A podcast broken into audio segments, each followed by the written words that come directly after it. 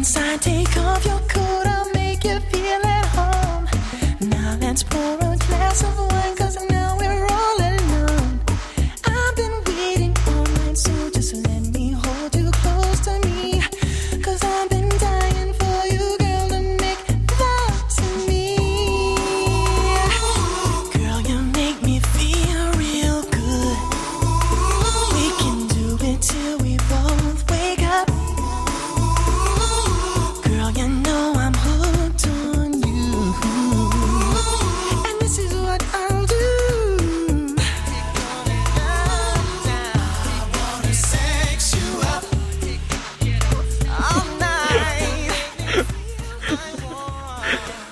TikTok, you don't stop on this day in 1991. Color Me Badd with two Ds. I Want to Sex You Up. Is this the sort of song that Chris Luxon would like us to play in the bedroom? Who knows? Anyway, for whatever reason, people remember this very bad song. The song has been on Saturday Night Live, Beavis and Butthead, and every so often they reform to sing it. Uh, Ali Jones, I want to sex you up. They don't Woof. make songs like they used to, do they? No, I mean that was never one of my favourite favourites. I have to say. Really? Uh, Really? I quite, I quite like. What was the Salt-N-Pepa one? Let's talk about sex. That was always a good nightclub That one. was- that you was should a have played that. yeah. Well, that didn't didn't uh, come out on this day in 1991, Peter. Oh, right. Do you recall this song? I But do. It, it, it doesn't age, does it? No, I do, but I reckon Chris is a, is a Marvin Gaye. Is a Marvin Gaye man. Oh, so stop it, I- Peter! I- You're ruining a whole lot of things that so we there's a hold couple of dear. songs there. There's a couple of songs there. Probably get a text message from him. There's a couple songs there that would be would suit him. More Marvin Gaye, less Color Me Badd with two Ds. All right, here on the panel, uh, NZ National. Can I just say, um, yeah, really interesting response regarding, I mean, such a small program, isn't it? Religious study cuts, um, four staff, 170 undergrads, 20 supervised postgrads, but interestingly, a lot of response on whether or not you think religious studies has a place in our society. Keep that coming. Actually, email me, the panel at rnz.co.nz. I'll pick those up in the morning and we'll um, bump them into tomorrow afternoon. But look, uh, amazing the response. Peter you said there are three words in life that you have to remember. And I've forgotten them already. What are they again? Thank you. Thank you. Please. Please. Sorry. Sorry. Write them down. What, what's with me that I can't remember those fundamentals? You're anyway, menopausal. Anyway, um, I, I, I, I rather totally agree, says Irene. Manners are important, but they're not taught. Regarding manners, Wallace, I work as a flight attendant, and often when we politely offer snacks and tea and coffee, a few passengers, get this, won't even look up from their screens and wave us away. What about that? Huh? Um, I'm not after uh, much of a no thanks, but just something would be nice. However, this is a tiny minority. Most across the demographics are well mannered and a delight. And with us on this topic is Barb. Hello, Barb. Hi, Wallace. Now, what have you got to say on this topic? Well, Wallace, manners are taught. I've been a teacher for, well, I started my teaching career in 1979 and I finished at the end of last year. And manners were a very important part of our school day life. Um, we had a great behaviour management program and that was always um, encouraged. Good manners was encouraged. We would give children an award, like a valuable person award. But just just basic things like opening a door or or being considerate of others and the please and thank yous and sorries were very, very important part of the life. And I would always comment to children and say, what beautiful manners. Mm. They will take you a long way in life. And, you know, the kids would always have a big smile and it was good to work. And Ali mentioned that earlier. It's that positive, working on that positive and praising them for when they do it. Some real mm. wisdom there. Peter. Yeah, and you never lose it as an adult, right? You know, when you, when you say those same words to adults, the look on their face, you know, which is, you know, one, you know, I mean, with CEO, with my CEOs, and I say to them, thank you for that report. Let's have a discussion about it.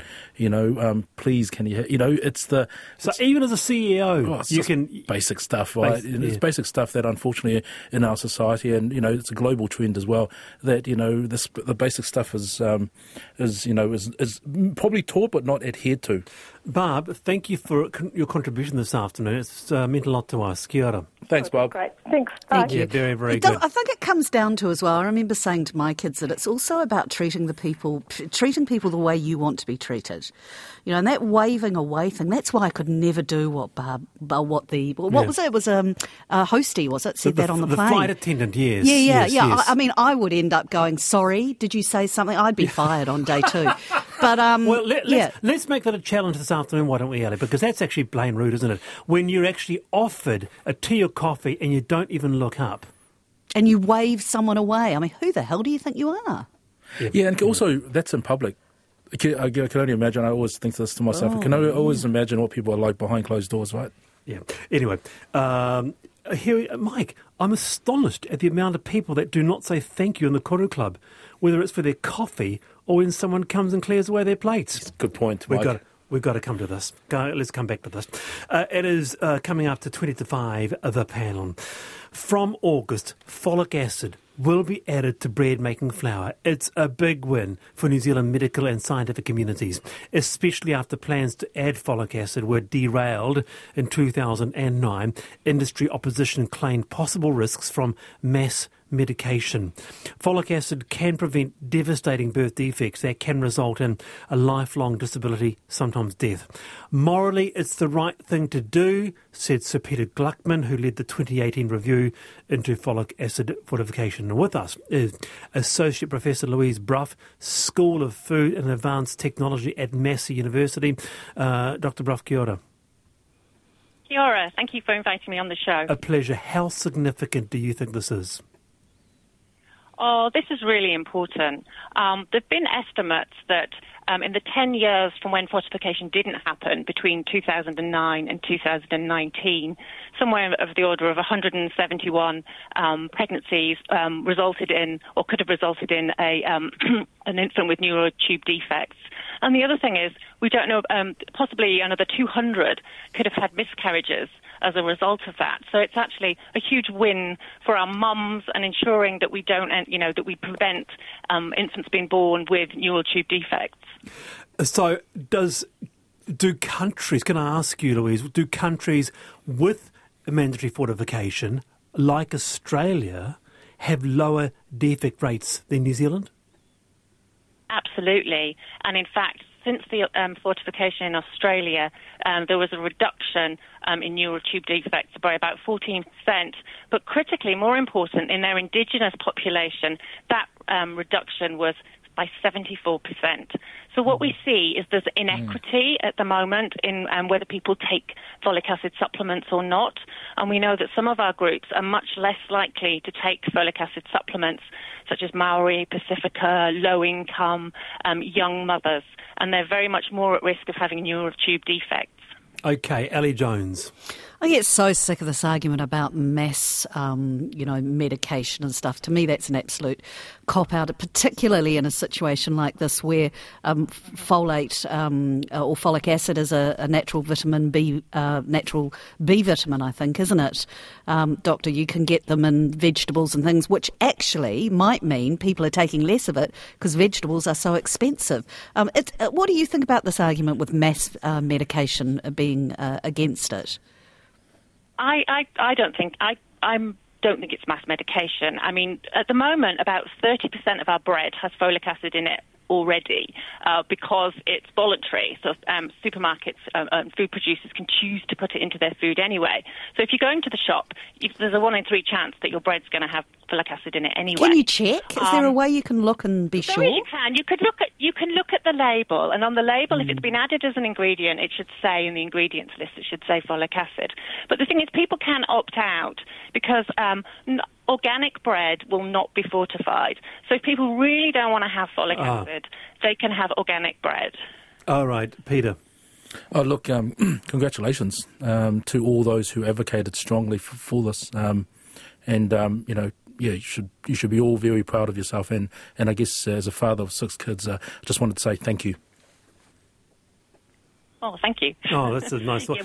Because it, it, there, there has been some pushback, hasn't there, uh, amongst some industry uh, uh, groups uh, earlier saying that, for example, um, uh, uh, uh, fortification rates and blood folate levels in the New Zealand population, further benefits of mandatory fortification were likely to be marginal. That's what some said. So, can you, can you assure us this afternoon, Louise, uh, that there is absolute international evidence that this is the absolute right thing to do?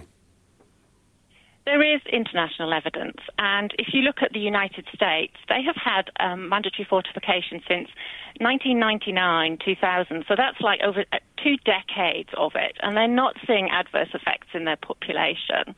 Um, you know, we know that we know that so many pregnancies aren't planned, and it's really and bread's cheap. Someone just talked about you know the cost of living crisis, and bread is cheap, and it's a good way to get folic acid into our population, um, and they're up without in a, in a safe way without any adverse effects. Well, it's very nice to have you on the program, uh, Louise. Oh, just finally, someone asks, um, folate's naturally present, as Ali picked up, in many foods, citrus, broccoli, spinach, cereals, nuts, and on it goes. Why not just have a campaign to eat more of that? Well, some of those foods are quite expensive, and the other issue is with our pregnant women, they have they have such a high requirement in pregnancy, and it's actually quite hard to achieve it from a natural diet. So they do hmm. need either some kind of a supplement or fortification. And people will say, well, everyone should just take a supplement, but when you consider that 50% of pregnancies that result in a live birth are actually unplanned, then um, how are we, you know, and, and by the time the neural tube closes usually around a month after um, after conception, and many people who weren't planning a pregnancy won't even know they're pregnant at that at that point. Right. So it's really important that they have it pre-pregnancy. Yeah, Nice because to- those of us Yeah, who were Ali. planning babies were told to take folic acid in, in the weeks, months leading up to when you're. Yeah, which is great, as you said, if you're planning, but, you know, a lot, a lot of women don't. All right. Very, very good. Okay, thank you, um, Associate Professor Louise Brough there. And Louise is from the School of Food and Advanced Technology at Massey University. That's the issue of uh, folic acid in bread. Uh, and I, I guess the subject of the day, really, uh, outside the, the big topics here, was uh, manners. Um, Chris says, I'm a school bus driver serving uh, Katikati College and Katikati Primary School, and after each trip, well over 50% of the young people thank me and wish me a good day or good evening. Great kids, well taught. Isn't that fantastic? That's fantastic. Mm. Yep. It's a wonderful thing, yeah. Very good. Thank you for your feedback on that now. Debbie in Motueka says, when I was a student in the 80s at a university in the UK, we had a college bar on campus. Everything centred around that. We had so many good times. Quiz nights, fancy dress themes. The beer was particularly cheap. Perhaps we overindulged a bit, but it was fun doing so. And most people lived on campus, so we didn't have to drink and drive. Anyway, the last student bar is this closing is a sad day for Dunedin's.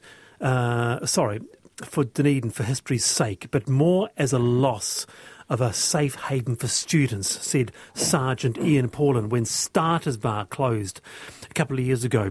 The Gardies, the Bowler, the Oriental, no more. The University of Otago doesn't have a student bar and alcohol regulations are strict. No alcohol on campus since 2014. Fast forward two years, bring back the student pub, says our next guest. With us is Dr. Duncan Connors, Senior Lecturer at Otago University. Uh, Dr. Connors, welcome. Thank you. Well, Um, yes. no, I'm surprised to be here, so thank you very much. Well, it's good. Welcome to your first time on the panel, Duncan. Let's hope it won't be the last. Now, I know Dunedin. Trust me, I know it well. And I know the Oriental Tavern very well. And this got me thinking about the role of the student pub. And I couldn't believe that Dunners actually, as of today, has no student pub. Is that true? That's very true. There are a few pubs around town um, and in a few places, but the traditional student pub where um, you'll go to have a few drinks is no more. We have a very different drinking culture now. I mean, students do get drunk. I when I was in Amsterdam once, I was drunk so much I woke up in Paris the next day. but the, the issue Okay. is that at the moment, because we don't have those safe pubs, nightclubs, and spaces that can be policed, we have a very different drinking culture here, which, in, since I've been back a year, has concerned me somewhat. Might be controversial, uh, uh, Dr. Um, Connors, uh, you advocating to bring back student pubs. Let's go around the panel on this, Ali Jones. What are you seeing then, Duncan, this change in drinking culture? Well, the sad part is whenever you have prohibition, I'm a his, um, business historian, and whenever you have prohibition, like we saw in the United States, you push it out of the public eye. So what we have is, let's say if I went to buy a bottle of wine in the liquor store on Friday night, beside me will be a lot of students in their American University sweatshirts buying crates of 10% fruit gut rot, and they're taking it back to their themed homes and they're drinking away from the university. The next day, if I drove down that street, there's a good chance I'll be going to Bridgestones to have my tyres replaced. There's glass everywhere, there's burnt out furniture. If I drive down that street, I, you know, not just many people, I'm sure they maybe have a reason to shout at me if I've marked their work, but if I go down that street, it, there's an aggressive culture which is very different to what Dunedin was a decade mm. or two decades ago, where it's a very chilled culture. And in those houses, we can't police what ha- happens. There could be, for example, sexual assault. Sorry to go dark there. There, there, there could be violence. There could be all sorts of behaviour. In a pub, we can have bouncers. We can even, with modern payment methods, have drink limits. We can, we can actually educate as well. It's okay to drink, but you don't have to drink and set fire. Oh, to got it. So it's couch. regulation. People in one place here. Good Peter. point. Yeah, that, look, it's a very good point. But I'm the worst person to talk on this topic. So I, you know, I had In a challenge. I had a challenging time in my university days with alcohol, and my father and my grandfather were alcoholics. So, uh, um, so it's a it's a very uh, awkward but challenging conversation for me. However, I really do get your point uh, around that regulatory um, or that safe space element. Um, um, so. Totally understand by that point, but a difficult conversation. Yeah, no, no, kia ora, Peter. And on that, just uh, look, you're not going to stop students from getting drunk either way, are you, Duncan? Those that do, although, you know, uh, uh, al- alcohol participation rates amongst young are declining. Is there also an aspect to the loss of, you know, when you think back to university, if you went to university, you don't often think of, gosh, I read To the Lighthouse by Virginia Woolf. No, you don't. You think of what a great night at Shad's I had. What a great time at the Gardies I had. Wow, What, the remember cook? that?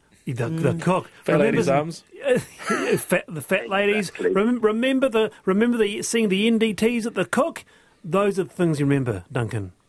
That's it. I was in Manchester in the 90s. I, I was um, at the Hacienda nightclub in the last week it was open. That's what I remember. What? You were at the Hacienda in I was at- Manchester? I- I- I- yes, um, I've actually seen Tony Wilson on many occasions. So Oh. That's my big claim to fame for myself and my mates. Of course, he's always at a distance, but um, that was my culture. It was Manchester, the 90s. And yes, Wow. I remember that more than my degree in town planning. I, I can call you a one-way system or design a grass verge if I tried, you know, hence I went into history. But, but the, the, the, the, it is those moments. And to respond to the excellent point about alcoholism, this is a way to prevent it.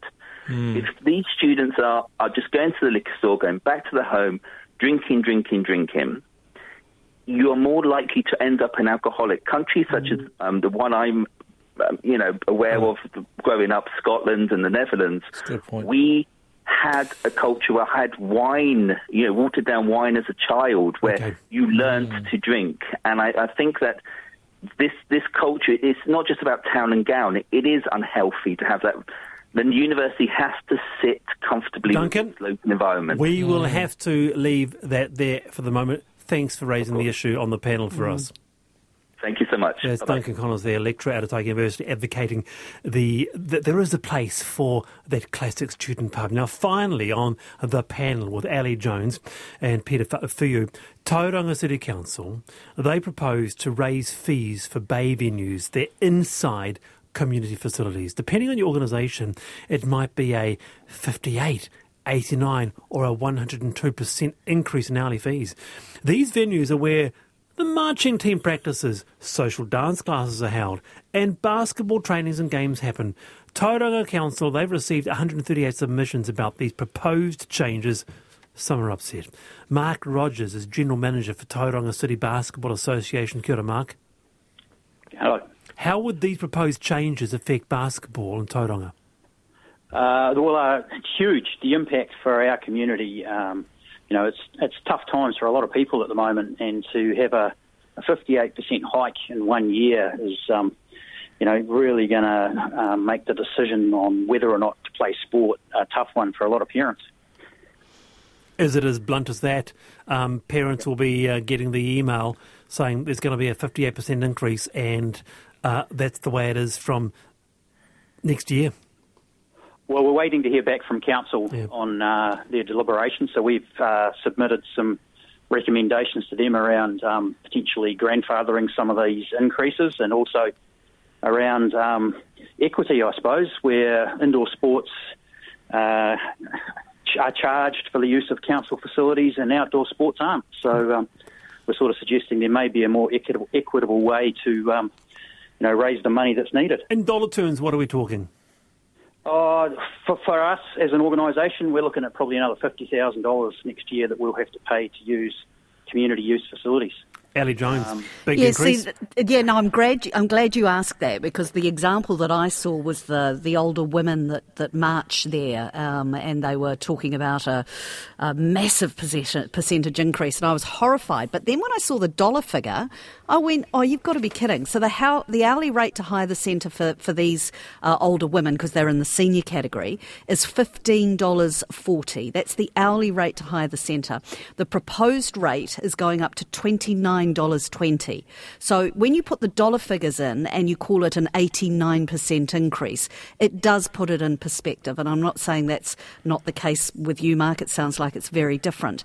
But with the women who are marching, there are ten women. They pay five dollars each. It's fifty bucks a week, uh, and the new hire is going to cost forty three eighty. So they're going to be left with six dollars twenty, and they're really annoyed about that. and a So 50 thought- grand increase for a um, volunteer led yeah, so why, organisation? why the difference there, Mark? Because it does sound incredibly inequitable. Is it because you're not in the senior category?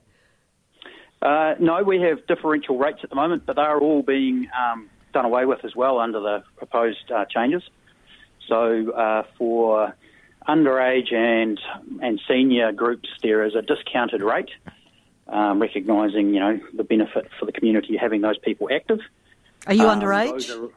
Uh, me? No. no, I'm no, not. no. I meant as your organisation underage oh, the- counted as. Probably 80% of our members are under 18. Right. So uh, we have a huge um, group that will be affected by not only the increases, but also the the uh, uh, abolition of the community rates. Okay, Peter. Yeah, I mean, the great thing is that um, the association, or, or Mark's um, um, Basketball Association, is engaging with, with council and, and, and also providing solutions. I mean, that's the that's the bit that I like about this conversation. That you know somehow, you know, uh, with the growth of Tauranga and other and other cities around New Zealand, this sort of conversation will continue to happen. And so, how do you do it in a in a, in a proper co-designed way with the relevant associations and relevant organisations? So, I mean, looking forward to the result of your conversations, Mark. But um, I think that's the appropriate way to actually provide sort of a bit of a reality check back to the commissioners and the council around the impact on Right. participation. Are you hopeful for a outcome, Mark? Um, we're hopeful that they will look at the submission that we put in in terms of uh, potentially grandfathering some of these increases, and also around equity for you know community sport. Um, there's a lot of benefits from playing sport, as everybody knows. Um, somebody's got to pay for those facilities to be available. Yeah. And, uh, we're happy paying our fair share. Um, we just need it to be managed so that we can provide those opportunities to people. Nice one, Mark. Well, uh, all the best for that, and uh, appreciate your time there. That's Mark Rogers, the General Manager of the Tauranga City Basketball Association there. Very good. Thank you very much for your uh, feedback this afternoon. Um, and just going on the sort of uh, the, the manners thing. Please, thank you, sorry. Have I got it right? Yeah. Yes. Um, is it a cultural thing, Wallace? Watch any American Hollywood movie, and you mm. will often see the absence of these words in service situations. It grated me immensely during my years living and travelling overseas and years back. I'm so pleased to get back here and experience common courtesies again. That is so true, actually. You That look at is true. American television and you just do not see people say please and thank you. That's because it's TV, Ali. Yeah, I know, don't- but you you, know, should, you should be teaching people stuff. There's no reason why you shouldn't say please and it's- thank it's you. tele- you're watching Baywatch. They're busy saving people, and you want them to say hello and thank you on the phone. For God's yes, sake, Yes, I do. yes, I do. Ali Jones, fun for you. Kia On that note, I'm Wallace Chapman, 3.45. I'll see you tomorrow for Power About It Friday. Stay with us for Lisa Owen and Checkpoint. thanks, Ali. Thanks, Wallace.